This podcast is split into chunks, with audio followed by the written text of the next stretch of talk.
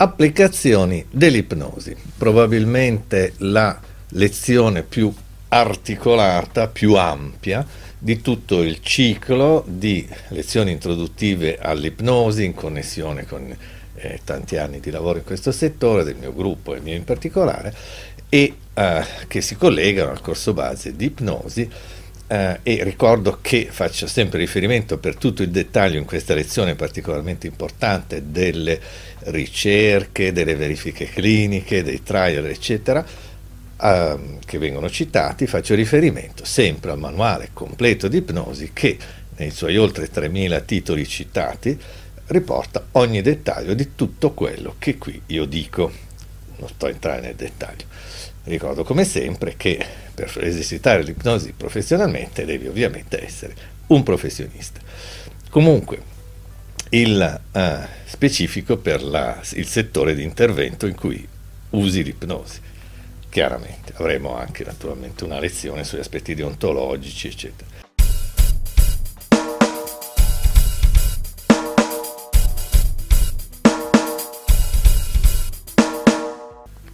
Partiamo dal fatto che le persone che si rivolgono ad uno psicologo, l'ipnosi ha impieghi in tanti settori, in particolare in medicina e in psicologia, nella sanità in generale, ma pensiamo un attimo allo psicologo, vale anche in realtà in parte per il medico ma in misura minore.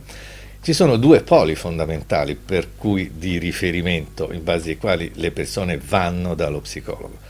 Da una parte richiedono un intervento, una consulenza, da una parte qualche cosa di preciso, diciamo un sintomo, un comportamento, qualche cosa che la persona vuole superare. Non riesco a dormire, eh, voglio salire sull'aereo ma mi viene l'ansia, voglio smettere di fumare. Questi sono casi circoscritti. Dall'altro lato, molto frequente, ci sono persone che chiedono invece una forma di accompagnamento, eh, una vera e propria consulenza psicologica prolungata, per poter attraversare le varie fasi della propria vita, a volte anche sulla base di un generico eh, disagio, che è disagio per la persona, quindi non è che voglio dire che non conta, conta molto, ma magari è una mancanza di senso nella propria esistenza, una riduzione della voglia di fare questo o quell'altro, un vago senso di ansia, una eh, la sensazione di non stimarsi abbastanza, questo genere di cose. E quindi chiedono di ricevere una mano, un aiuto dall'esperto, diventano, come si dice dalle nostre parti, delle persone che mh, mm, vogliono imparare ad agire meglio, sono degli apprendisti che vanno da un apprendista più esperto, che sarebbe il maestro, chiamiamolo così, nel senso più semplice del termine, lo psicologo che li aiuta e per cui insomma questi sono i due poli principali, esistenziale, sintomatico per metterla semplice. L'elenco delle circostanze in cui l'ipnosi eh, può essere utile riguarda questi due poli e tutte le situazioni intermedie che sono tantissime. L'elenco delle circostanze in cui l'ipnosi può essere utilizzata è enorme, lunghissimo e quindi facciamo una serie di esempi puntuali, ma insomma senza pretendere di completarli tutti. Ne elenco alcuni che sono tra i più noti, ma si può andare avanti e soprattutto si può per ciascuno di questi andare in grande dettaglio, lo faremo in qualche seminario o in qualche anche lezione successiva, in ulteriori cicli di queste lezioni. Allora, tra le cose, tra gli obiettivi per i quali, per le, i quali viene chiesto l'aiuto allo psicologo o al medico qualche volta, a seconda dei casi, e dove la suggestione può aiutare in genere psicotecniche, ma in particolare la suggestione, sono rinforzare l'io, favorire la compliance in medicina, il paziente non segue quello che gli viene detto per migliorare. Dice ah no, queste medicine non le prendo, oppure dice che le prende e poi non le prende, gli è stato detto di fare certe cose e non le fa, eccetera, per favorire questa compliance, grande problema in medicina. In chirurgia, adesso non entro nel dettaglio, ci arriviamo fra poco, della maggior parte di questi, chirurgia, odontoiatria, analgesia anestesia, in particolare in chirurgia e in odontoiatria, ma anche in altre circostanze, indurre questa, in moltissime situazioni della psicosomatica, per andare a ridurre l'ansia, il sentimento di stress che la persona prova nella nostra vita per l'ansia da esami, che è sempre una forma di ansia, ma è un caso molto particolare, le persone temono di affrontare un esame e anche se hanno studiato non riescono più a parlare, tema che ahimè, essendo un universitario, incontro con qualche frequenza, l'ansia sociale, sia chiamiamola la timidezza, il timore di parlare con la gente, di incontrare le persone, sia il public speaking, la circostanza in cui tu devi partecipare a una riunione, devi presentare qualcosa, una relazione, una conferenza, un gruppo che si è riunito e ti fa impressione. Tutte cose, tutte situazioni che possono migliorare sensibilmente con la psicotecnica e in particolare con le suggestioni. Le fobie circoscritte. La serie solita che si dice sempre, uno ha paura del cane, ha paura dell'aereo, ha paura dell'ascensore, di qui e di là Smettere di fumare, certamente c'è una casistica solidissima su smettere di fumare con l'ipnosi, migliorare le abitudini alimentari, il motivo spesso è che la gente vuole dimagrire, ma lo si ottiene attraverso una serie di cambiamenti di vita, ma cercheremo almeno di accennare anche a questo.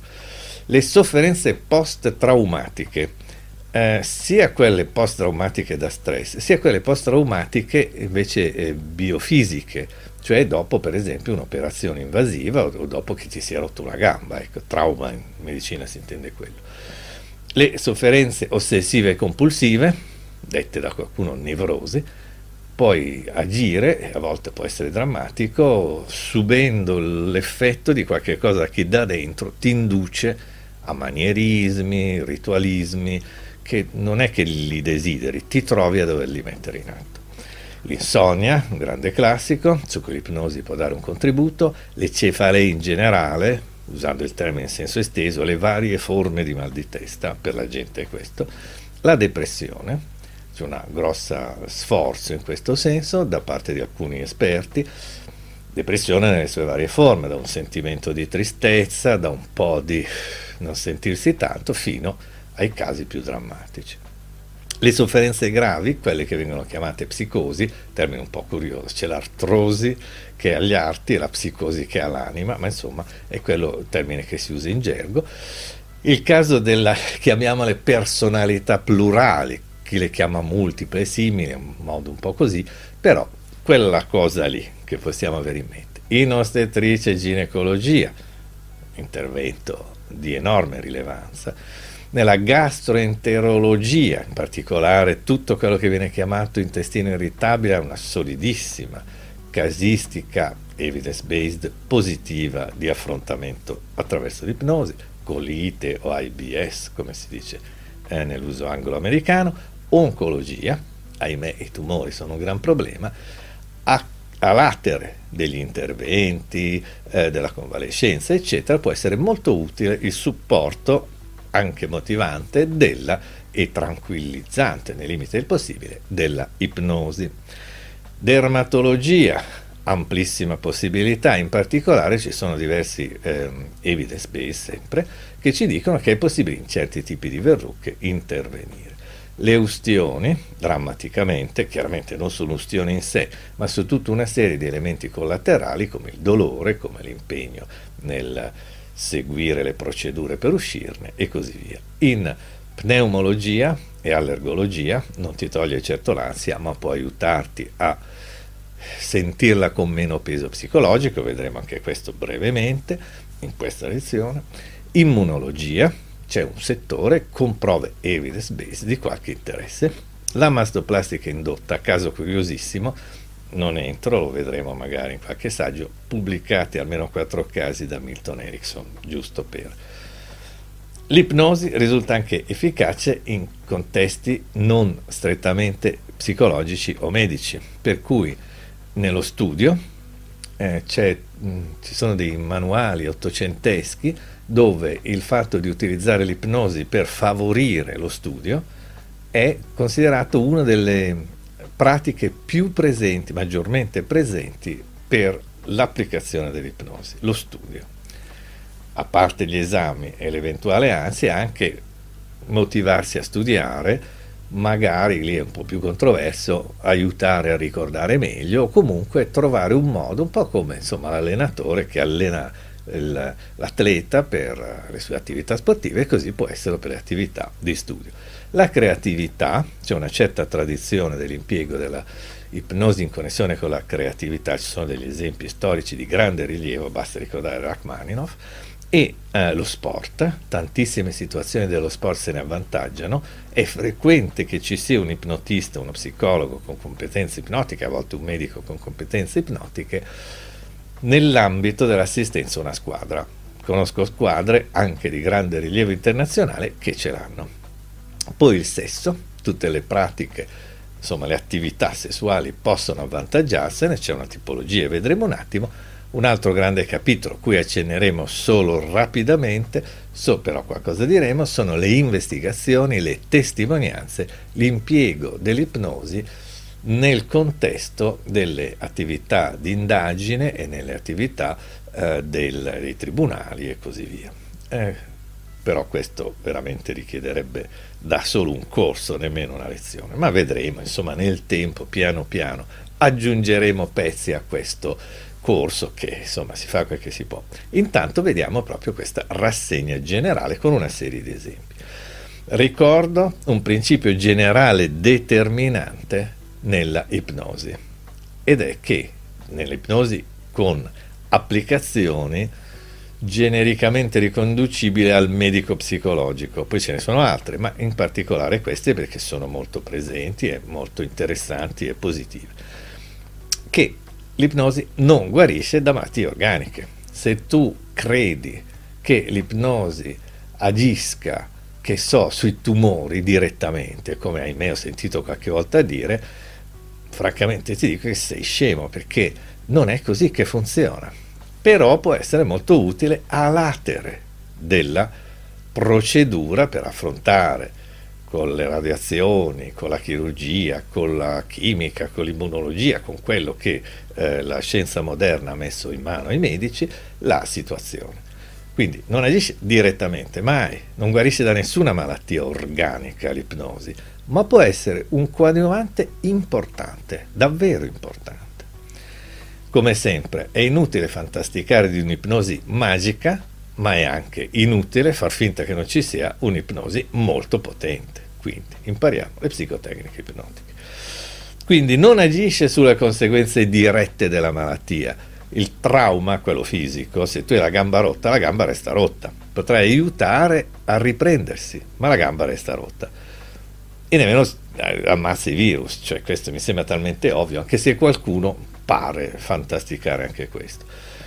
Però può agire positivamente praticamente in qualsiasi situazione, anche medica, su fatti connessi con la cura.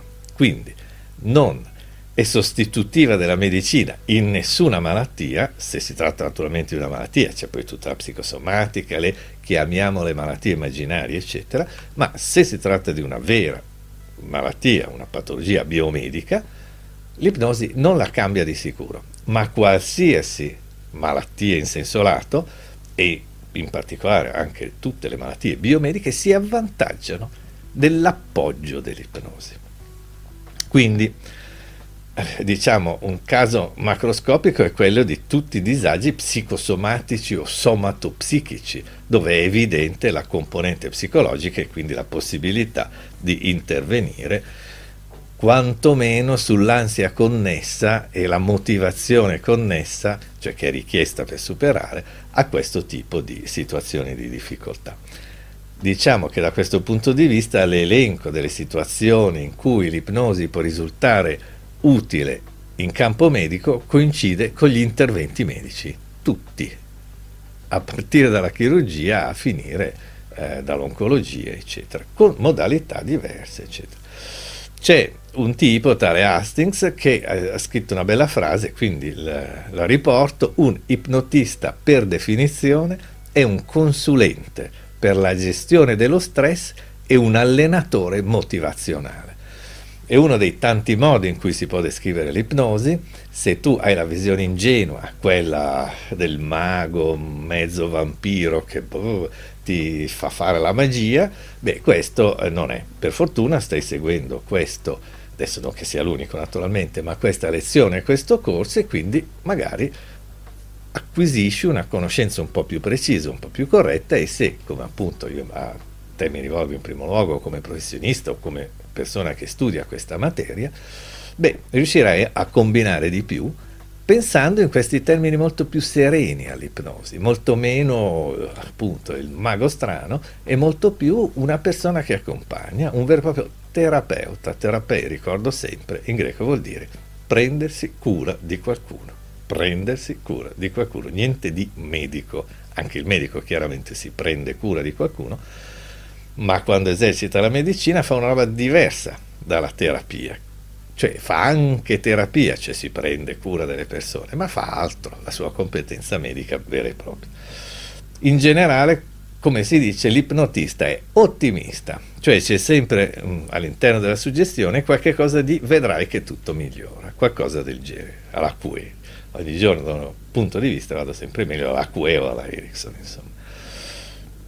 Non entriamo troppo in fatti tecnici.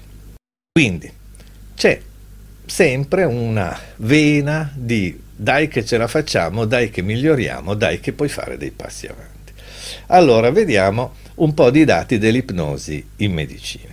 Prendiamo un insieme, eh, una meta-analisi molto ampia che è stata realizzata da un gruppo, facendo capo a un gruppo che opera al Mount Sinai di New York, uno dei templi della medicina internazionale, perché sono sempre questi i riferimenti su cui ci appoggiamo noi, poi c'è la ipnosi divertente, l'ipnosi strana, quelle cose lì, benissimo, è anche utile un po' esercitarsi in questo per padroneggiare meglio l'induzione e così via. Ma poi l'ipnosi è una cosa seria, quadrata e che si impiega almeno in sede internazionale nelle più prestigiose università e negli ospedali più prestigiosi. Ma questo abbiamo detto cento volte, anche se non tutti afferrano questo fatto.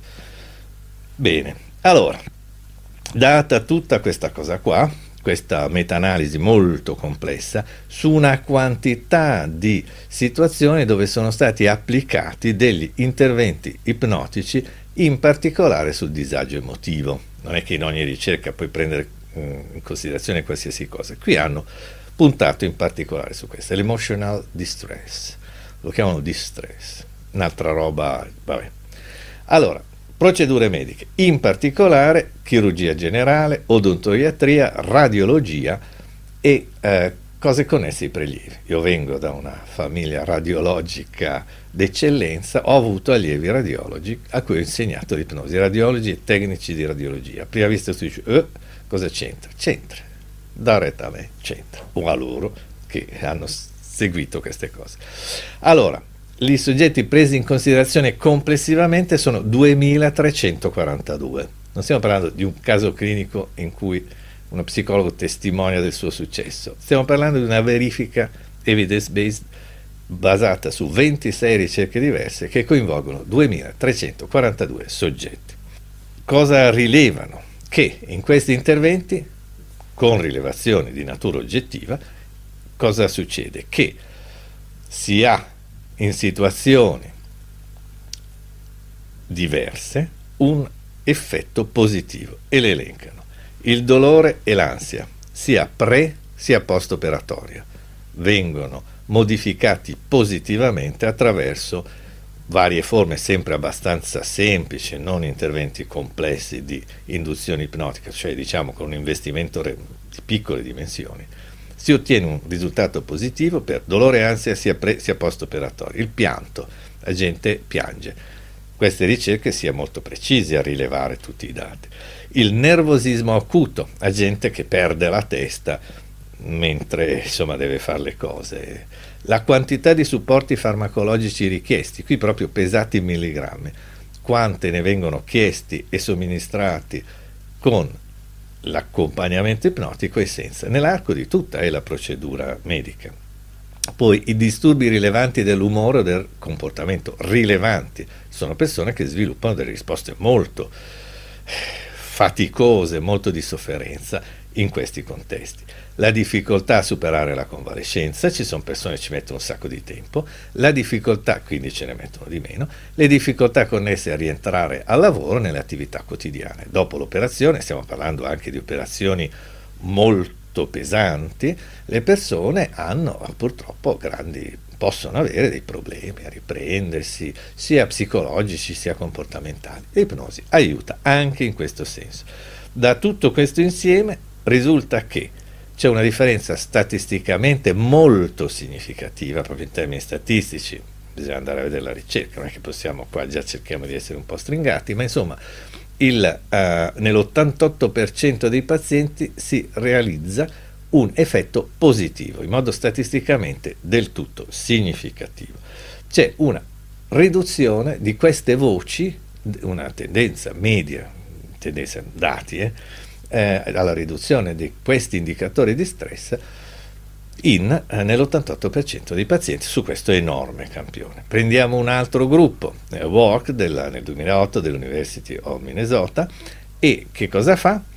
analizza 18 meta-analisi, dico 18 meta-analisi, meta-analisi 18, che eh, sono state condotte, quindi analisi di gruppi di ricerche, non 18 ricerche, 18 meta-analisi che analizzano ciascuno un gruppo di ricerche di situazioni, perché negli Stati Uniti è veramente normale usare l'ipnosi, di situazioni in cui l'ipnosi risulta utile sulla base di questi bei dati solidi.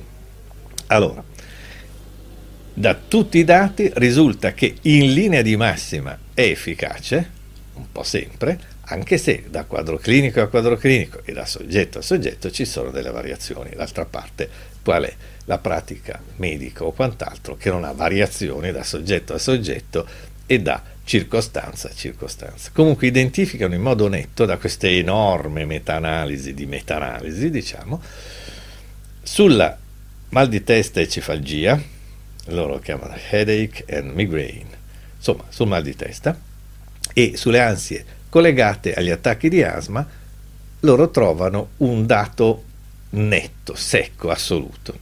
Poi trovano cinque altri contesti, è molto sistematica questa analisi, è molto documentata, in cui l'ipnosi è molto efficace, non straordinariamente efficace, molto efficace, ma avercene. Comunque, questo riguarda il distress connesso agli interventi chirurgici, su questo c'è una convenzione assoluta anche da parte delle grandi organizzazioni sanitarie internazionali. Il dolore chirurgico negli adulti, quindi lo stress da una parte, il dolore chirurgico, il dolore chirurgico nei bambini, che chiaramente sono quelli che inesorabilmente, è importantissimo chiaramente curare gli adulti, ma insomma i bambini eh, ti viene ancora di più, cioè se possibile da, da combattere per dargli una mano. Il dolore ahimè collegato al cancro, insomma in genere in oncologia, e anche, secondo questa meta-analisi, come eh, intervento di supporto per ridurre il peso cioè per favorire un miglioramento dei comportamenti positivi, salutari della persona, per cui questi scende di peso. Poi ci sono altre 25 circostanze. Uno degli aspetti affascinanti dell'evidence based è appunto non che peraltro c'è, l'ipnosi aiuta in generale così, ma proprio A, B con tutti i dati del test fatto prima, della misurazione di quanti farmaci hai preso, eccetera.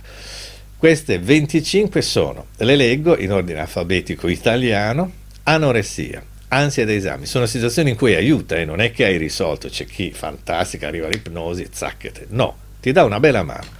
Nell'anoressia può darti una bella mano. Anoressia, ansia da esami, ansia relativa al parlare in pubblico, risposta fisica asmatica, bulimia, depressione di vario livello di intensità.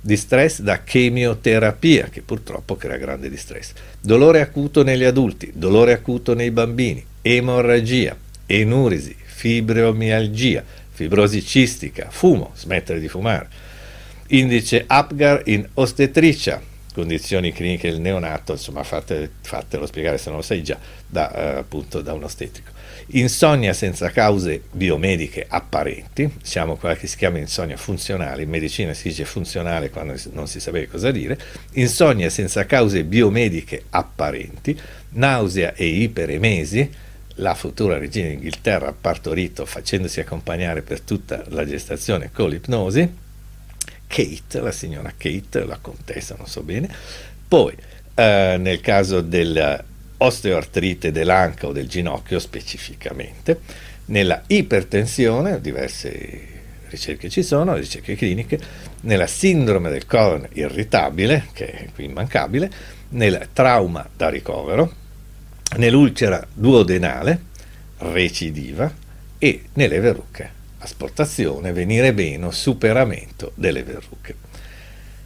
Diciamo che la grande, una delle grandi aree, in realtà non è quella di cui si parla di più nel settore, perché probabilmente la chirurgia è quella di cui si parla di più, oltre che la eh, terapia psicologica in senso lato, la consulenza psicologica, e eh, nella psicosomatica, che oltre a intervenire sulle reazioni psicosomatiche, diciamo direttamente, la persona eh, è ansiosa, si riduce l'ansia quasi sintomaticamente, soprattutto si opera sulla componente psicologica di tutti i nostri rapporti somatici o psichici verso il mondo.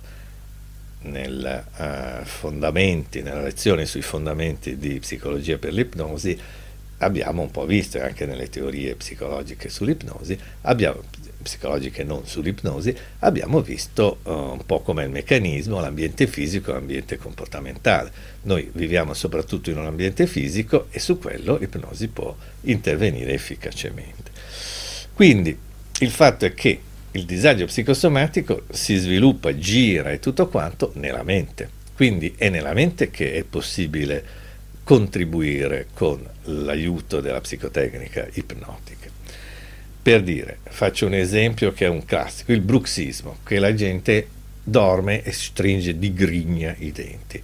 È un problema, eh, perché può, che cosa fare? Portare, io ho lavorato con diversi odontoiatri, che anche di alto livello nell'operare chirurgicamente sulle conseguenze del bruxismo le conseguenze del bruxismo, di questo ah, ah, ah, tirare sempre la mascella, tipicamente mentre uno dorme, che quello che eventualmente gli dormisse accanto magari si spaventa, questa uh, situazione produce delle conseguenze a volte molto pesanti di natura fisica, cioè proprio, la metto semplice come sempre in questa sede, uh, si storta tutto e, e ahimè si rovina la dentatura e così via. Quindi l'odontoiatra interviene chirurgicamente con la chirurgia odontoiatrica per rimettere a posto la cosa. E quindi l'intervento è quello lì. Però la causa non è di tipo originariamente la causa prima, è chiaramente comportamentale. È la persona che attivamente, inconsapevolmente, eccetera, stringe i denti. Non è un fatto, uh, un virus, ovviamente, chi, chi pensa che il bruxismo sia prodotto da un virus è proprio un cattivo comportamento che produce disfunzioni. Quindi l'azione in questo caso non è sul togliere gli effetti del bruxismo, ma sul togliere il bruxismo, cioè accompagnare la persona a fare sì che lei stessa non stringa più i denti. Quindi è un caso uh, veramente rappresentativo. La patologia quando arrivi dal chirurgo è purtroppo del tutto fisica, biomedica, ma perché si determini questa patologia biomedica eh, la dimensione che la produce è psicologica. Un altro must dell'ipnosi, smettere di fumare. Su questo esiste una letteratura infinita. C'è questa meta-analisi che viene realizzata da un gruppo nel 1992, c'è una letteratura, ripeto, infinita, autorevolissima, dove si prendono 633 studi su interventi per fare smettere di fumare sigarette alle persone. Non solo sull'ipnosi, chiaramente. 48 di questi prevedono l'impiego dell'ipnosi, vari tipi di ipnosi, eccetera. Coinvolgono 6.020 partecipanti. Nell'ipnosi eh, l'evidence based ha questi numeri, cioè che veramente è quasi impossibile trovare in, qualche, in altre pratiche della psicologia, direi sicuramente, ma a volte anche della medicina. Di alcune ce n'è di più, ma di molte ce n'è di meno. E eh, quando è applicata opportunamente, l'ipnosi dà una sostanziale certezza di riuscita nel 36% dei casi. Tu puoi dire sono pochi, dimmi quali sono quelle che ne fanno di più e eh, ne ragioneremo. Il, eh, questi 36% dei casi, peraltro, discorso lunghissimo, faremo lezioni, seminari, eccetera, si riferiscono a interventi dove si prende la gente, non uno motivato che ha già smesso sette volte, non c'è riuscito e che a questo punto la possibilità di intervenire con l'ipnosi è altissima. Questi campioni sono gente a cui dici vorresti smettere di fumare, dice, bah, vabbè sì, eventualmente, e allora facciamo la prova. Ecco, a questo livello qua ottieni il 36%. Dimmi tu. Cosa si arriva in un altro grande studio di verifica, eccetera, da parte di uno dei gruppi che più se ne è occupato, che è stato sviluppato all'interno di una delle voci che fanno parte della SUNY, della um, State University di New York, quella che, ha, che raduna la gran parte delle università che operano nello Stato di New York, la cui principale ha sede in Washington Square, eh, la City University di New York. Beh, il, eh, questo fa il punto della situazione e dice ufficialmente, in un documento ufficiale di tutto questo sistema, i medici possono informare con precisione, stiamo operando nell'uso dell'Organizzazione Mondiale della Sanità che dà protocolli, che dà indicazioni attendibili, indicazioni di massima, eccetera, eccetera, quindi i medici possono informare con precisione i pazienti, 2010 questo documento, del fatto che il 20-35% delle persone trae beneficio a lungo termine dagli interventi ipnoticamente assistiti per smettere di fumare vedremo meglio in un'altra occasione. Questo è.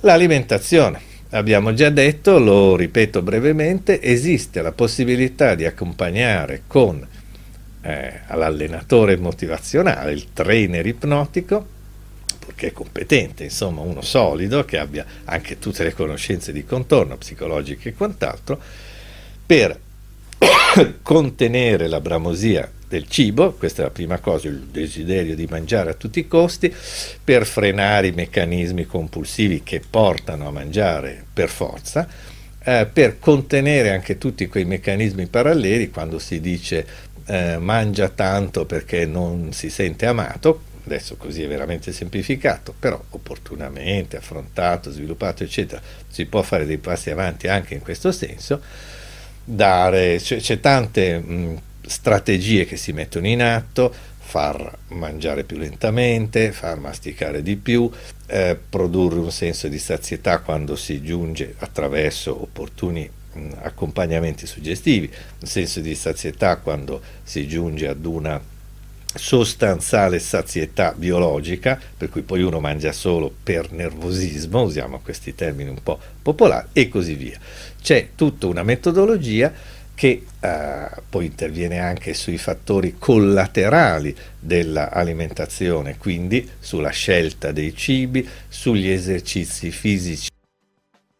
Necessariamente si accompagnano soprattutto per persone in grave situazione di sovrappeso per ridurre il peso, perché è uno degli obiettivi, ma anche per migliorare l'alimentazione, perché ridurre il peso è sicuramente importante, almeno in certi casi, ma in parte è un fatto estetico, importantissimo esistenzialmente, ma non così grave se ridotta questa situazione, contenuta. Però eh, quello che conta molto è anche sostituire cibi considerati non eh, positivi per la salute della persona con cibi che in genere sono anche dei, fanno dimagrire e che, e che sono migliori, insomma, più sani, che hanno delle qualità migliori, la frutta, la verdura e così via. Quindi aiuta anche nella sua grande capacità motivativa, motivazionale, a fare le varie cose che, mettere in atto i vari comportamenti che collateralmente al mangiare di meno con più calma e cose migliori aiutano a migliorare la propria fitness, la propria qualità del fisico. Altro esempio, mal di testa o cefalea, detto all'italiano, alla greca, insomma con vari altri nomi che può avere.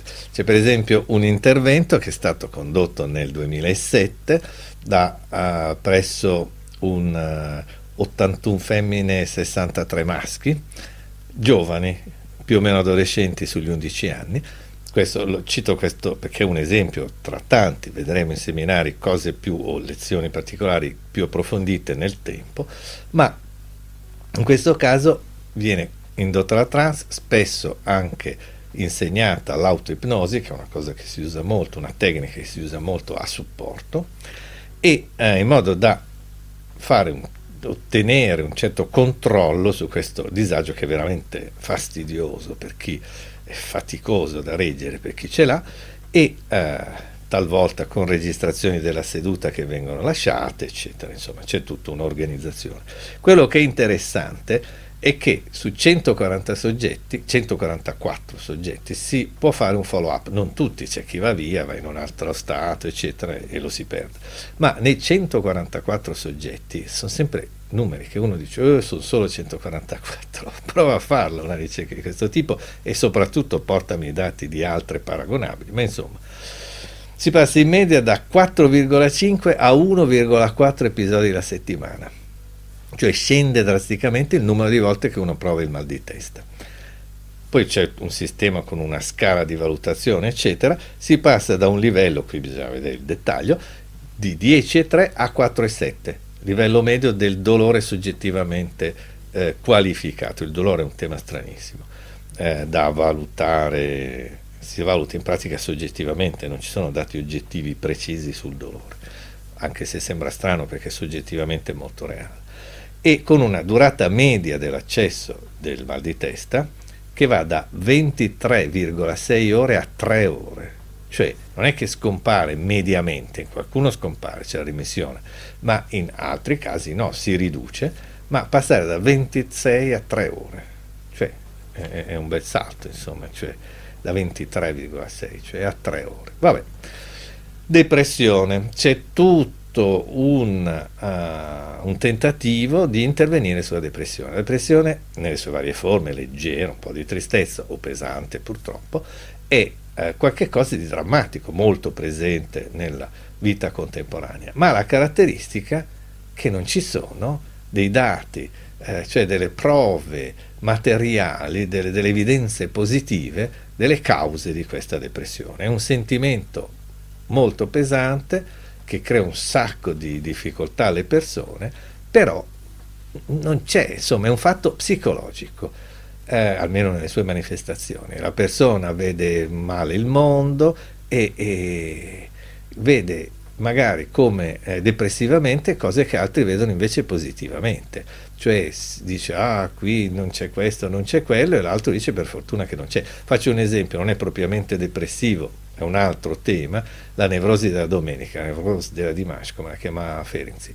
Il, tu hai persone che quando arriva la domenica per chi non prova questo ci fa le battute, ma per chi invece lo prova è un bel problema, si sente perso, deve assolutamente fare qualche cosa, deve occupare il tempo, non può stare lì seduto tranquillo, ma deve assolutamente, c'è gente che non va mai in vacanza, eh, con questo sistema, con varie scuse, magari non lo dichiara, ma lo articola variamente e alla fine ci riesce, vai tu, non vengo, eccetera, eccetera, e uh, perché lo mette in, lo, la mette in agitazione il fatto di essere di domenica. In questo caso è una forma ansiosa, ma uh, la depressione può essere qualcosa di simile. In che senso? Nel senso che per molte altre persone finalmente è domenica e viva che bello, è vacanza, finalmente faccio niente o faccio quello che mi salta in testa così bello tranquillo e quindi la stessa circostanza che per uno è in questo caso ansiogena nel caso della depressione, depressiva per altre circostanze,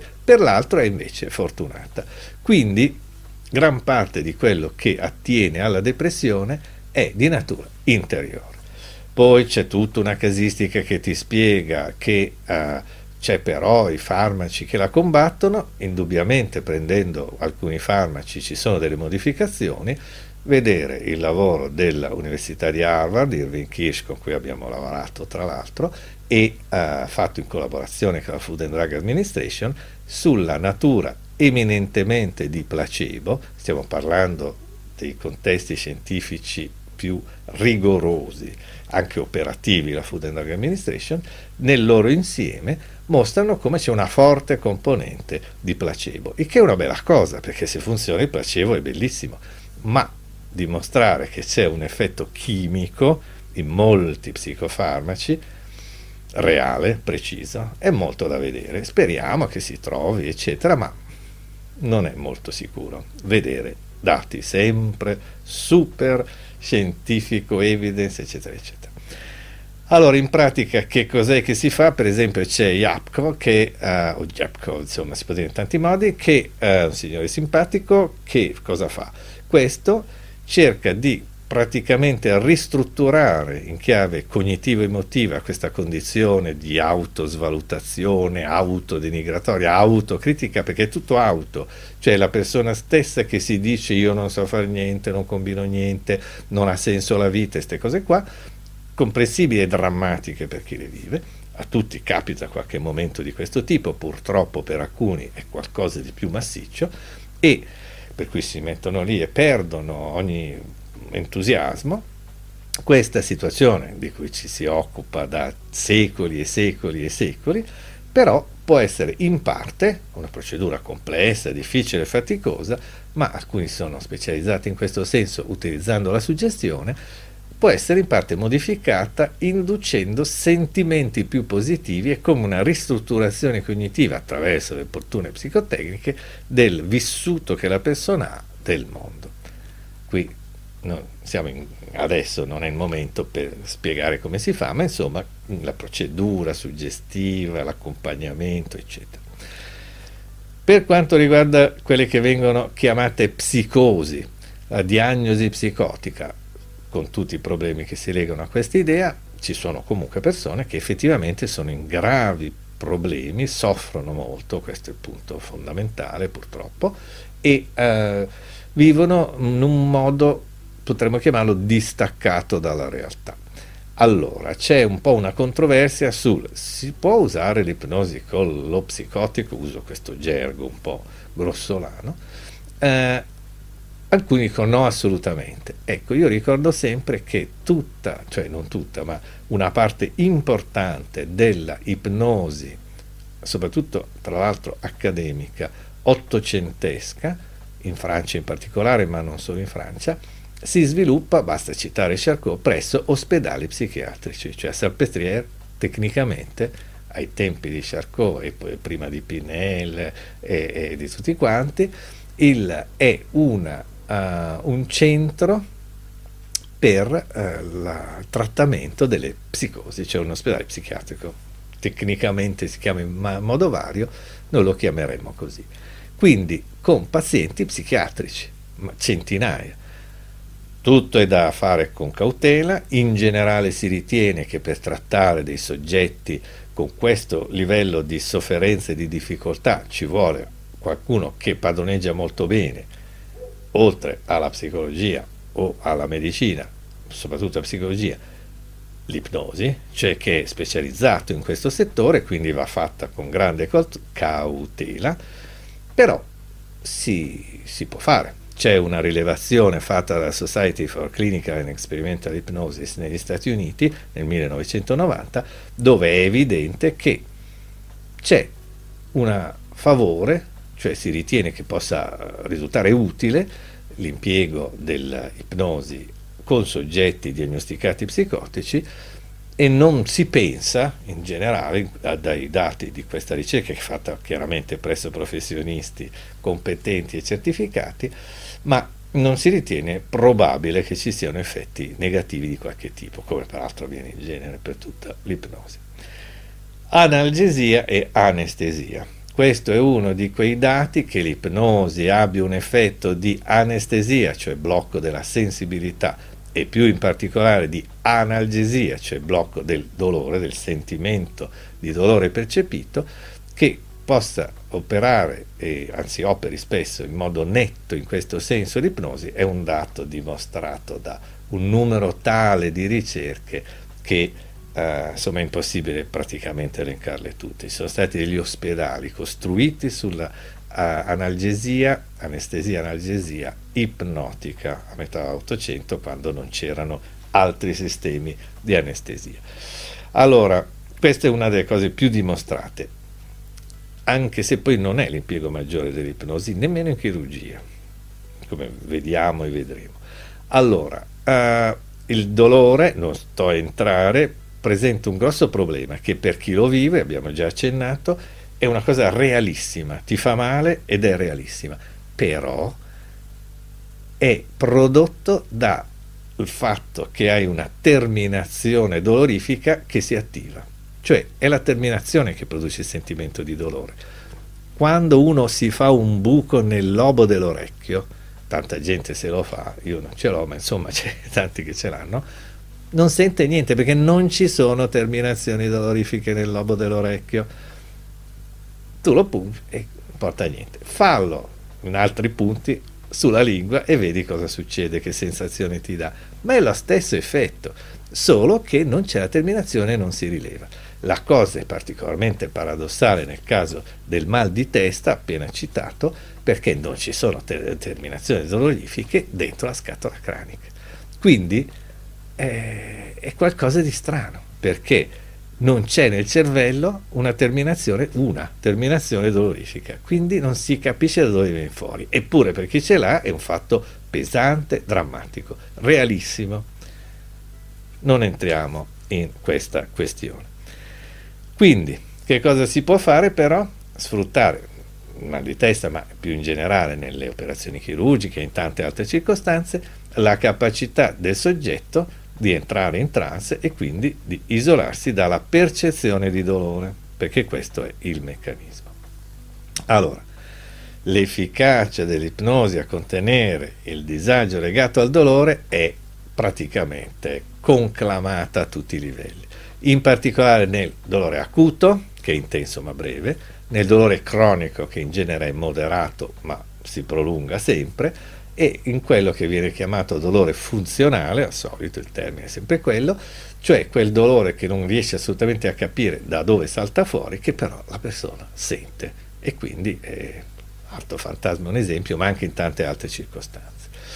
Allora, di, senza dubbio, la eh, ipnosi può operare, agire sul soggetto in un modo non dissimile, almeno nella sensazione che ne ricava il soggetto, da una anestesia di tipo chimico. Quindi c'è sempre stato in medicina interesse per la anestesia suggestiva, cioè per delle azioni, dei modi per cui la persona si distrae, perché questa è la logica dell'ipnosi, si dissocia e quindi non avverte ai diversi livelli. L'abile infermiere arriva con la sua siringa distrae il bambino che cerca di sfuggire all'iniezione, che a un certo punto dice no, non farmela, non farmela, te l'ho già fatta. Andrebbe studiata nel dettaglio, ma è qualcosa che ha a che fare con l'anestesia ipnotica per dissociazione, anche se con una metodica molto rapida, semplice, senza l'induzione della trasformare. Comunque, in linea di massima dare vantaggi rispetto all'anestesia chimica, all'anestesia ipnotica, ed è questo uno dei motivi per cui la si usa, perché è un intervento, chiamiamolo farmaco anche eh, se è un farmaco ideoplastico, insomma, cioè è parole, una suggestione, è naturale, cioè non, eh, non c'è niente di, di tossico dentro, non è un farmaco insomma, per cui non può mh, rilasciare elementi di tossicità nell'organismo. Non ci sono reazioni allergiche, uno dei motivi soprattutto in odontoiatria per cui si usa eh, esclusivamente in certi casi l'anestesia, analgesia, anestesia, insomma, bisogna vedere di tipo ipnotico è che ci sono persone allergiche ai farmaci, molto semplicemente, e qualche volta persone che non desiderano per scelta loro assumere dentro al proprio corpo dei farmaci a, a volte piuttosto duri, come sono spesso gli eh, anestetici.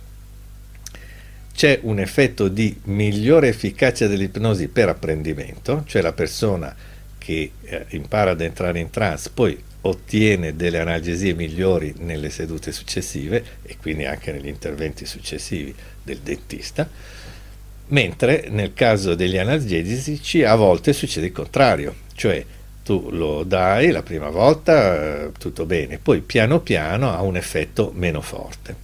Questo indipendentemente dal tema della assuefazione, purtroppo ci sono analgesici, tra l'altro a volte sono derivati dall'oppio, quindi insomma si usa la cocaina, la, la novocaina, insomma eccetera, che si possono insomma, possono dare luogo a fenomeni di dipendenza, tossicodipendenza in senso stretto. Invece nell'ipnosi questo non c'è. Cioè eh, a parte appunto la efficacia che migliora nel tempo come analgesico in genere, perché impara proprio a essere più bravo nell'analgesia il soggetto, il paziente, e, e non c'è la, la dipendenza, il tossico che dice ipnotizzami, non c'è mentre purtroppo può capitare che da morfina, eccetera, eccetera, possa derivare involontariamente dopo interventi chirurgici anche una certa dipendenza. Si sta molto attenti, si capisce, però potrebbe anche succedere e ci sono, ahimè, dei casi in cui succede. Quindi, come dice Montgomery, che è un altro, insomma, però è bella la frase, l'ipnosi è un mezzo non farmacologico per gestire effetti chirurgici collaterali avversi in particolare, di varia natura, ecco, la butto lì. Quindi mm, diciamo che l'ipnosi si usa in realtà in chirurgia non tanto per l'anestesia, che pure si usa, ma per altri fatti. Allora c'è un caso macroscopico che il professor Femonville, la signora Marie Elisabeth Femonville, professore eh, gran capo insomma, degli eh, anestesisti dell'Università di Liegi e della clinica medica dell'Università di Liegi. Hanno condotto sotto la guida della, uh, di Femonville non meno di, negli ultimi diciamo vent'anni, non meno di 2000 interventi chirurgici utilizzando l'anestesia ipnotica, a volte in modo esclusivo, cioè il soggetto viene anestetizzato solo con la suggestione ipnotica, a volte in modo accessorio, cioè c'è, che è un modo classico, c'è la sedazione chimica e in parallelo la sedazione ipnotica attraverso psicotecniche suggestive, in modo tale da ridurre l'impiego di farmaci e da comunque essere sempre pronti, ove necessario, a aggiungere farmaci per pareggiare le cose. Con grande successo questo avviene, in un contesto serissimo, con tutti i crismi, eccetera, eccetera. Cosa si è rilevato? Un miglioramento in modo sistematico assieme a tante altre cose, ma in particolare un miglioramento delle condizioni intraoperative generali. Questi sono dati proprio ogni tanto presentano giustamente anche con un certo orgoglio i loro dati, la ridotta ansia e dolore, il ridotto ricorso ad ansiolitici e farmaci analgesici, prima, durante e dopo, non entriamo nel dettaglio al solito, le condizioni chirurgiche ottimali anche per chi opera, eh, anche per tutto lo staff che è meno eh, diciamo interferito da gente che si agita, che magari la metto semplice dai numeri eccetera o che subito dopo l'operazione per una settimana aiuto Dio chiama continuamente eccetera. Tutti più tranquilli mettiamola così puoi vedere il dettaglio più di 2000 operazioni operazioni chirurgiche in sala operatoria in un ospedale di un'università europea. Recupero più rapido delle normali funzionalità da parte del paziente. Queste sono tutte cose conclamate che si sono viste molto bene eh, nell'esperienza loro. Odontoiatria, cioè eh, si può fare un trattato sull'impiego dell'ipnosi in odontoiatria, insomma dal dentista perché questa uh, c'è la capacità anestetica della persona che può essere fa- favorita, indotta dal chirurgo, dal, dal, in questo caso chiamiamolo dentista, ma anche autoindotta dal soggetto che si produce una uh, anestesia per autoipnosi. Il mio dentista che in realtà secondo me è un ipnotista inconsapevole perché è abilissimo, un dentista con cui ho lavorato ad alto livello, con cui faccio anche dibattiti sul bruxismo, e lui che ahimè deve fare tutte le operazioni per ridurre gli effetti, sostiene che io uso l'autoipnosi perché non reagisco negativamente le volte che mi ha trapanato. È vero, però conta molto anche che lui, senza saperlo, nega assolutamente di essere un ipnotista, ma in realtà ha una capacità straordinaria di girare, girare, girare e va e tu non ti accorgi. Sommando le due cose siamo a posto ed è molto utile questo meccanismo perché ci sono persone che non vanno dal dentista per paura del dentista.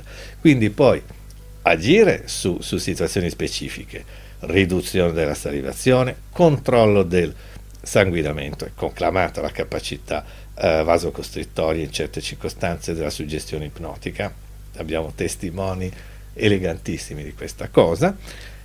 Il riflesso faringeo o gag reflex, mi è capitato di avere a che fare, insomma, diciamo, di intervenire su situazioni di questo genere, di persone che sono al dentista, si mettono sulla poltrona del dentista, il dentista prende in mano il suo bel uh, trapano per fargli del bene a questa persona perché ha tutto un problema in bocca e questo track ti attacca a vomitare come risposta automatica perché si terrorizza. Su questo si può intervenire, per esempio. È chiaro che non riuscirai mai a operare uno, il, povero, eh, eh, il nostro povero medico che gli vomita addosso, e, e, e quindi devi cercare di porre un freno. In generale, anche negli interventi di lunga durata le persone sono più tranquille, poi c'è anche il tema dei bambini che a volte scappano come le anguille quando cerchi di operarli per il loro bene, questo è il punto essenziale. Quindi c'è tutto un effetto, oltre alle singole manovre della pratica odontoiatrica, sul contesto generale. Non non so un po' lo so, ma eh, insomma spiace notare che un po' di gente ha paura del dentista, ma lo considera come il lupo cattivo che poi il lupo magari invece è simpatico e così pure il dentista, perché in realtà ti aiuta, non è che ti danneggia. Però tanta gente è terrorizzata, c'è gente che non va dal dentista per paura del dentista stesso e questo certo non è che gli fa bene alla gente che non ci va. Quindi diciamo che Uh, c'è anche tutto un tema a cui accenno soltanto, che è il tema della veglia indesiderata. C'è tutta una casistica che la persona in anestesia totale chirurgica, ci sono dati che una percentuale piccola, ma ci sono dati, ho fatto proprio gli esperimenti, ci sono persone che ricordano o comunque hanno assorbito e quindi sono in grado di ritirare fuori cose che l'equipe all'intorno ha detto mentre loro erano in anestesia totale. Quindi questo potrebbe avere effetti vari, perché a volte anche per distrarsi un attimo può, insomma, dalla tensione, perché bisogna dargli una medaglia tutti i giorni ai chirurghi, però eh, insomma è faticoso, e magari fanno delle battute. Ah, questo qua è vero che è morto, tutti a ridere dopo sette ore di operazione e direi che glielo si può concedere, anzi fa benissimo, però se la persona lo raccoglie questa dichiarazione e magari eh, in quello stato di dissociazione, anche se chimica, mezzo ipnotica, eccetera, non è detto che sia una buona idea. Tra l'altro, alcuni invece hanno, col sano ottimismo dell'ipnotista, dello psicologo ipnotista, del medico ipnotista, cosa hanno fatto? Hanno cercato di utilizzare la condizione dell'anestesia uh, per sfruttarla positivamente e quindi piazzano in testa al soggetto che è lì per essere operato, chiaramente non ha la testa, eh, magari ha qualcosa molto più in basso, che sono appendicectomia, gli piazzano in testa una cuffia in cui mandano una registrazione positiva di tipo suggestivo. Ci hanno provato, poi c'è tutta, anche lì bisognerebbe farci anche su quello un bel seminario. Oncologia, ahimè, cioè tumori per dirlo in italiano il, uh, se tu pensi che, un, che, l'ipnosi toglie i tumori, è meglio che vai da un'altra parte. Ma insomma, lascia perdere. Uh, però l'ipnosi, la suggestione, che accompagna gli interventi farmacologici, radiologici, chirurgici, immunologici, insomma tutto quel che si può fare e si fa, per fortuna è molto migliorata la situazione, nel, eh, nei tumori, Beh, tutti possono avvantaggiarsi, gli effetti collaterali, la durata della degenza, eh, la disponibilità a agire per la convalescenza, migliorare, eccetera. Tutto questo può avvantaggiarsi e non poco dalla suggestione ipnotica in accompagnamento. Quindi c'è una uh, letteratura lunghissima su questo tema, letteratura scientifica, evidence based, clinica, eccetera, su questo tema in oncologia, non mi dilungo. Ostetricia e in genere il tema della maternità. Gioca molto, può giocare molto. C'è una dimensione che, detta così, eh, sembra quasi una battuta, ma ci sono degli elementi anche evidence based gruppo di controllo, eccetera, dove effettivamente ci sono dei dati. Favorire il concepimento.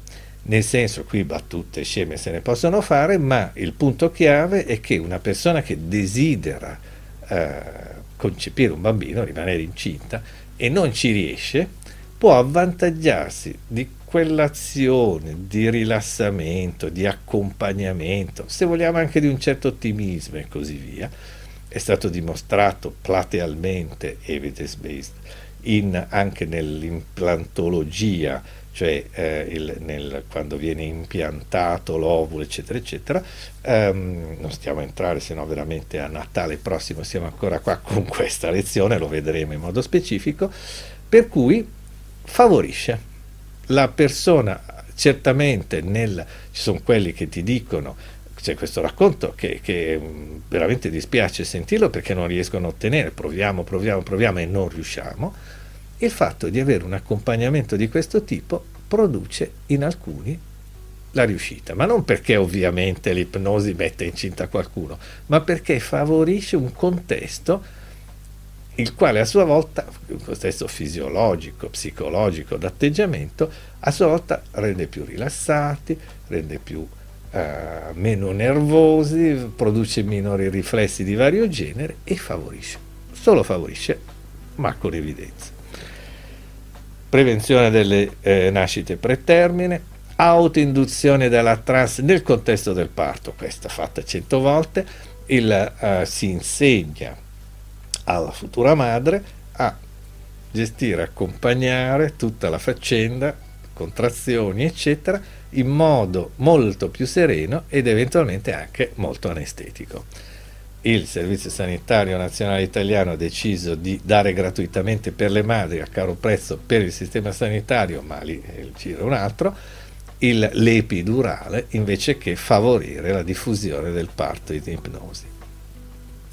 Vabbè, e invece è molto dimostrato questo aspetto. Ricordo di nuovo la futura regina d'Inghilterra, chissà come mai, decide di usare l'ipnosi mentre alla uh, media madre italiana gli si dà l'epidurale. Allora, eh, aiuta con tecniche per riposare, è faticoso come è noto uh, alle signore naturalmente, eh, il parto e quindi le aiuta un po' uh, a faticarsi un po' meno. Sistemi per distrarre, per cui uno non sta lì tutto perso dentro sta cosa, metafore della nascita per favorire insomma, l'espulsione, diminuzione della paura nei confronti del parto naturale, che poi si chiama parto naturale, ma è parto e basta, cioè è sempre stato così.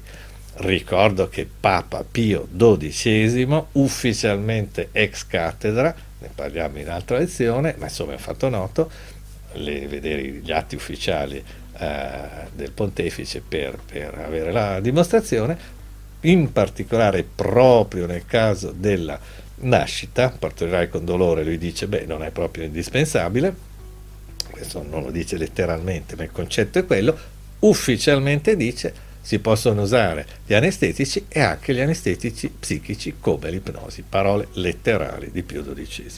Quindi è una ottima idea.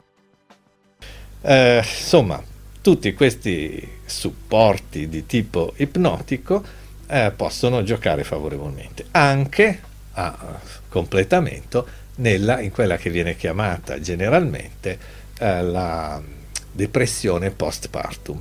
Anche in questo può, eh, per cui uno produce il pupo e, e poi insomma resta un po' depressa da questa cosa, mettiamola in forma semplice, può aiutare anche lì, che è sempre un aspetto che se si riesce a evitarlo è una bella cosa. Altro tema infinito è quello che è l'impiego dell'ipnosi in gastroenterologia. Eh, tutta quella roba che IBS, il, il, l'Irritable Bowel Syndrome o qualcosa del genere, eh, il, la sindrome del colon irritabile, colite, ha 54 nomi, vista la genericità della sua natura, per la quale, ahimè, ci sono un'infinità di prodotti, a volte farmaci, a volte nemmeno farmaci, pubblicizzati, reclamizzati dappertutto come coadiuvanti che in certe circostanze possono facilitare, in italiano placebo, i quali se funzionano, i quali che cosa fanno? uh, su questo sindrome funzionale, cioè non ben definito, non si capisce bene com'è, ma che ha, si manifesta in vari modi, è possibile intervenire in modo notevole. Ricordo, tra le altre, più che altro perché è pubblicata su Lancet, quindi insomma è difficile contestare, ci sono con 36 soggetti, condotta a Bristol, viene somministrata la ipnosi sia individuale ad alcuni sia di gruppo ad altri, piccoli gruppi, e la uh, verificata a tre mesi la remissione del sintomo interviene in un numero molto elevato dei casi presi in esame. Faccio solo questo esempio appunto per l'autorevolezza del contesto, ma uh, ce ne sono moltissime, proprio moltissime di ricerche che evidenziano evidence based, gruppo di controllo, valutazione da parte di professionisti diversi da quelli che hanno fatto l'intervento, eccetera. C'è un uh, lavoro di Paulson del 2015 che prende in rassegna 35 studi pubblicati in sedi scientifiche altamente autorevoli e mostra come praticamente tutti, quasi senza eccezione, mostrano un miglioramento, miglioramento, uno spostamento in meglio della situazione dei pazienti rispetto a questi temi. Qualche volta l'impiego della psicotecnica ipnotica permette proprio la scomparsa del fenomeno, del disagio per la persona, cioè di tutti i sintomi, eccetera, qualche altra volta li riduce. Però la cosa avviene pressoché, non dico sempre, ma quasi. Dermatologia, almeno una riduzione. Dermatologia. Il caso della dermatologia, che spesso ha delle connotazioni fortemente psicosomatiche, è un altro su cui ci sono eh, dati per una serie di situazioni. L'elenco, non entro nel dettaglio, non sto dicendo che con l'ipnosi ci sono delle ricerche di, cliniche, evidence based, eccetera, che dimostrano che questo avviene, ma che in alcuni casi funziona. Acne, alopecia areata, condilomi, dermatiti atopiche in genere, eritema nodosum, herpes, iperidrosi, sarebbe sudare molto, orticaria, più indefinita, prurito, uno dice ah il prurito, per chi lo vive può essere veramente un disagio grave, la psoriasi e la vitiligine. Talvolta, almeno in parte, si ottengono dei risultati. Non uh, come sempre, non è la magia, non è che fai uh, schiocchi le dita e tutto si risolve, però aiuta. Ustioni, chiaramente non agisce sulle ustioni in se stesse, purtroppo sono intervenute, il trauma c'è e quindi si fa quel che si può. Che si fa? Vengono dati anestetici e quindi l'ipnosi può collaborare con gli anestetici per ridurre il dolore. Per favorire, per esempio, uno deve vestirsi se ha avuto una grave ustione, ha delle grosse difficoltà, è drammatica la situazione. Io racconto tutti questi disagi con aria quasi tranquilla, perché cerco di mantenere una certa um, così, calma però sono tutte, ognuna di queste che dico mi verrebbe da partecipare, insomma, dare, comunque diamo una mano e questo noi si fa con l'ipnosi. Torniamo a noi, no?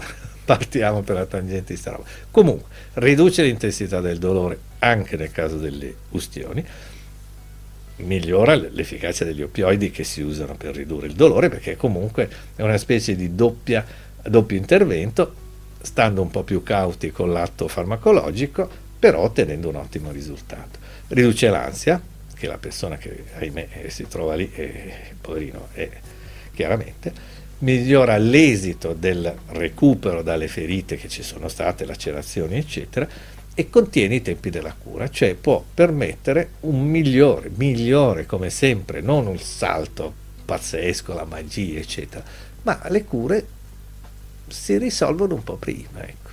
L'asma, più volte citata, cosa succede? Non è che l'ipnosi ti blocca l'accesso asmatico, ma ti può opportunamente gestita da professionista serio e competente, siamo al solito qui nel, e con te nel mondo dell'ipnosi seria come strumento professionale, non del pur interessante per altri versi teatro, divertente, ah, eh, eccetera quindi può contenere eh, tutta l'ansia che si connette alla situazione.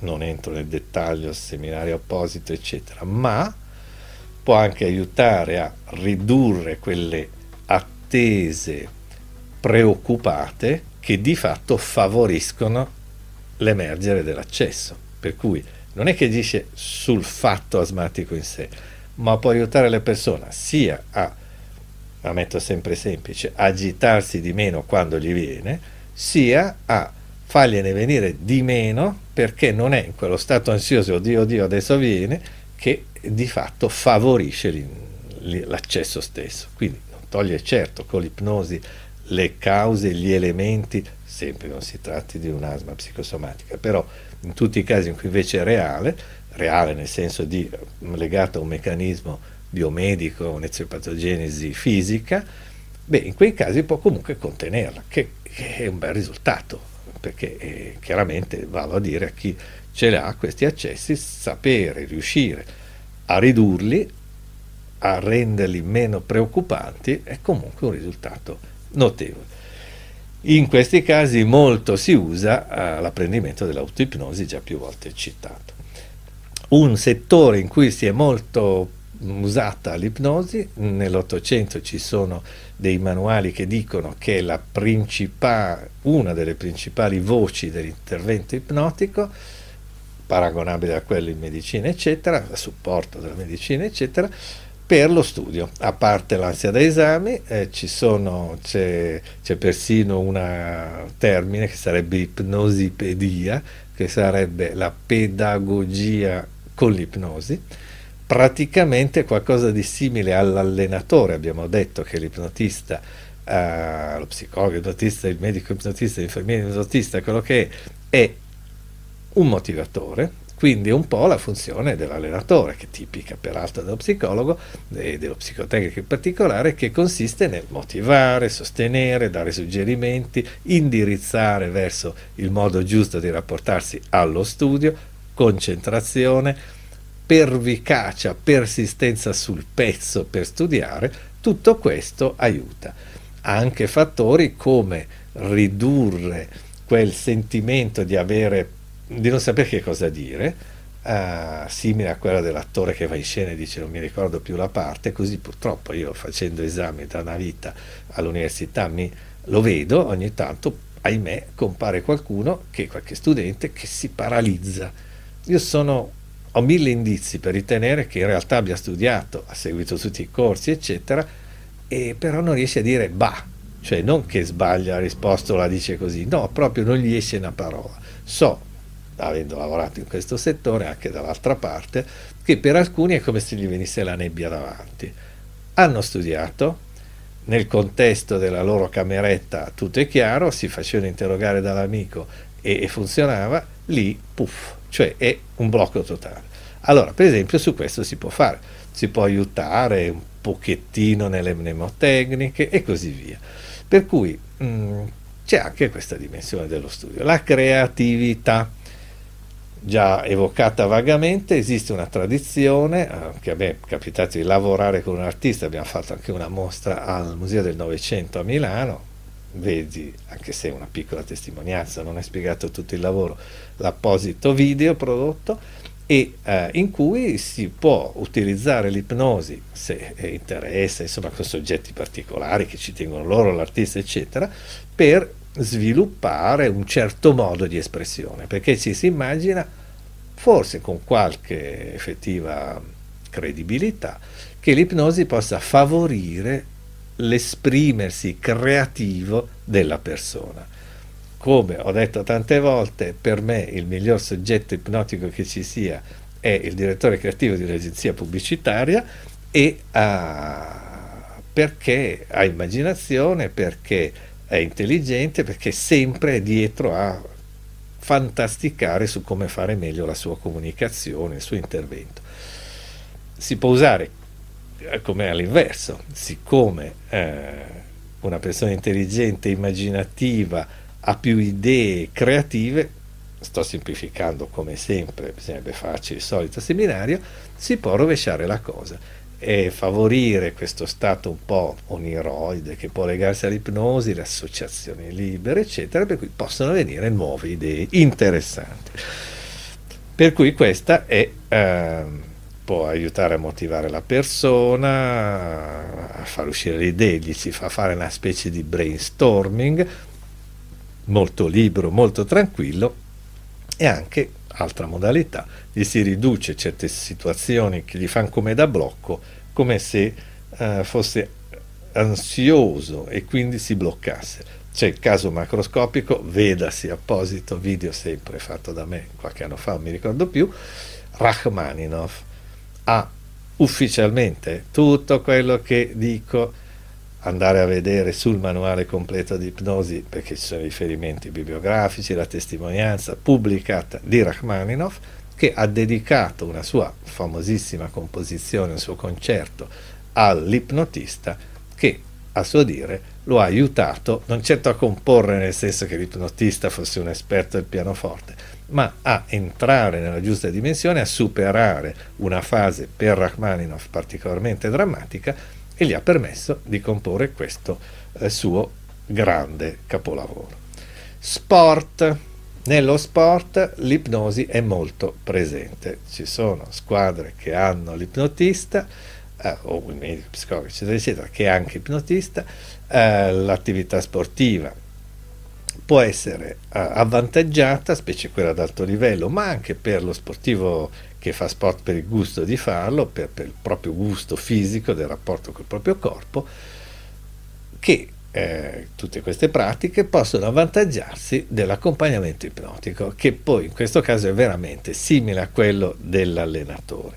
Aiuta a essere concentrati, aiuta a essere focalizzati, decisi, aiuta a reggere di più Uh, non tanto a non sentire il dolore dei muscoli, cosa che per piccoli fatti si potrebbe anche fare, de non sentire il dolore dei muscoli che sono in tensione, che comunque in genere non si usa perché non può non fare del tutto bene al muscolo. Però si lavora su che cosa? Da una parte si lavora sul favorire la concentrazione, poi si lavora su controllare l'ansia. L'ansia eh, una arousal, un'attivazione forte, è utile per lo sportivo, ma se supera un certo livello non è utile. Noi abbiamo tutta una casistica, è pubblica, quindi eh, per esempio di, la più eh, brillante nuotatrice che, della storia del nuoto italiano, che dichiaratamente, lo dice lei, ha, uh, le capita in certe particolari circostanze di entrare in una specie di trip auto bloccante, per cui pur essendo il super campione eh, assoluto, ogni tanto psicologicamente si blocca. In questo caso la dimensione ansiosa, che da un ansioso, insomma, di, di, di uno che è ben presente, ben vivo, normalmente aiuta ad andare, devi darci dentro, e in qualche caso prende il sopravvento e ti soffoca. Quindi su quello si può cercare di lavorare anche con l'ipnosi. L'attenzione, focalizzarsi, la parola focalizzarsi è importante. Il, uh, anche tutta una serie di aspetti cognitivi che se tu sei più concentrato, dissociazione, concentrazione e appunto motivato, puoi sviluppare meglio nella pratica sportiva. Motiva la preparazione, non c'ho voglia, quello che fa in forma di suggestione cosciente il trainer. Sei lì dice no, piatto lì, no, dai, fai ancora 5 piegamenti, insomma, adesso solito, la faccio semplice e così via. Può uh, aiutare a contenere il dolore quando, ahimè, succede qualche cosa, si fa male, il, il, il giocatore per qualche ragione, il giocatore, l'atleta, e beh, lo porti fuori chiaramente dal campo, però lì lo aiuti a non sentire un gran dolore in quel momento, lo aiuti a naturalmente. E poi nella riabilitazione. Ci sono casi macroscopici perché per esempio uno ha un arto ingessato, cerca di mantenere la tonicità del muscolo, ma mica può mettersi a fare esercizi di ginnastica su una gamba rotta, però con l'ipnosi può far fare degli esercizi di tonicità che non alterano l'azione del recupero dalla frattura, ma per, a motivo, a seguito dei quali, quando gli toglie il gesso, il muscolo è tonico invece che essere flaccido. Quindi le possibilità sono davvero tante. Sesso, che è sempre una cosa che attira l'attenzione, come sapeva ben Freud, se parli di sesso tutti ti seguono, si entusiasmano, e ah, si dice che l'organo sessuale più importante negli esseri umani è il cervello. Speriamo, insomma, nel senso che se ce l'hai poi dopo ti aiuta.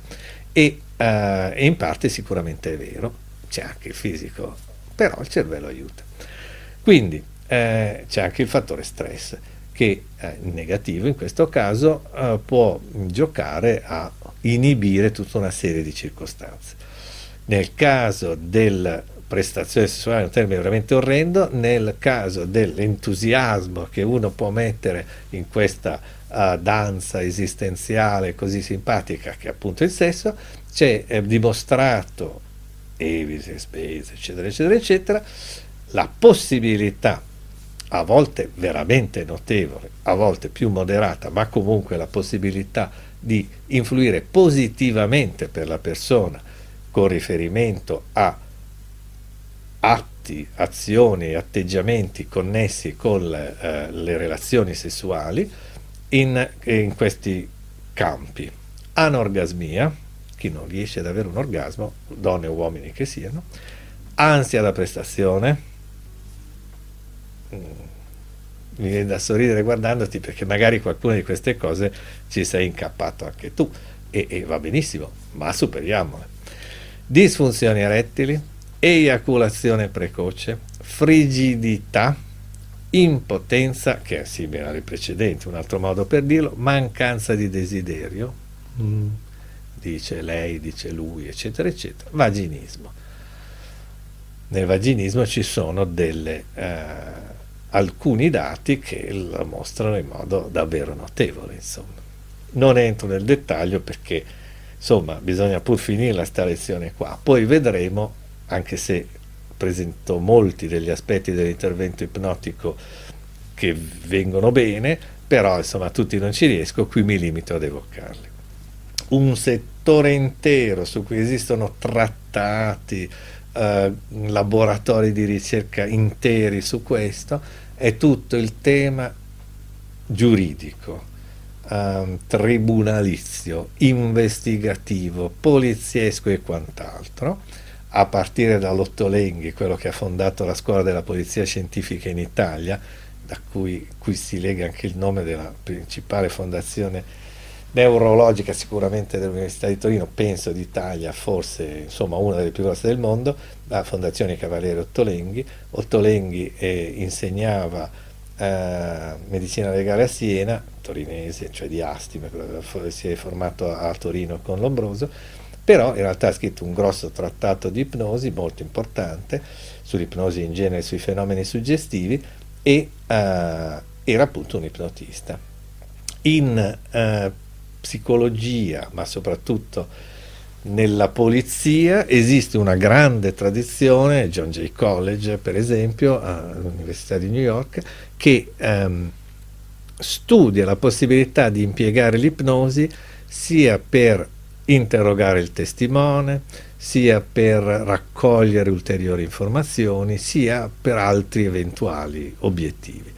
Nella, uh, nella tradizione eh, giuridica c'è un grande tema, ricordo Gulotta in Italia, ma insomma c'è tutta una tradizione molto rilevante legata appunto alla testimonianza. Lo stesso Benussi, qui intitolato il um, laboratorio di psicologia, il dipartimento di psicologia generale dell'Università di Padova, ipnotista tutta la vita, si è molto occupato della testimonianza perché è qualcosa, la testimonianza, non entro assolutamente adesso nel tema, ma in cui si creano delle situazioni vagamente dissociative. Il testimone racconta qualcosa, ma in realtà racconta qualcosa che non è esattamente quello che si è visto, come se avesse raccolto la sua testimonianza in un modo un po' dissociato, ma non voglio entrarci qua perché è tema serio, quindi va visto bene.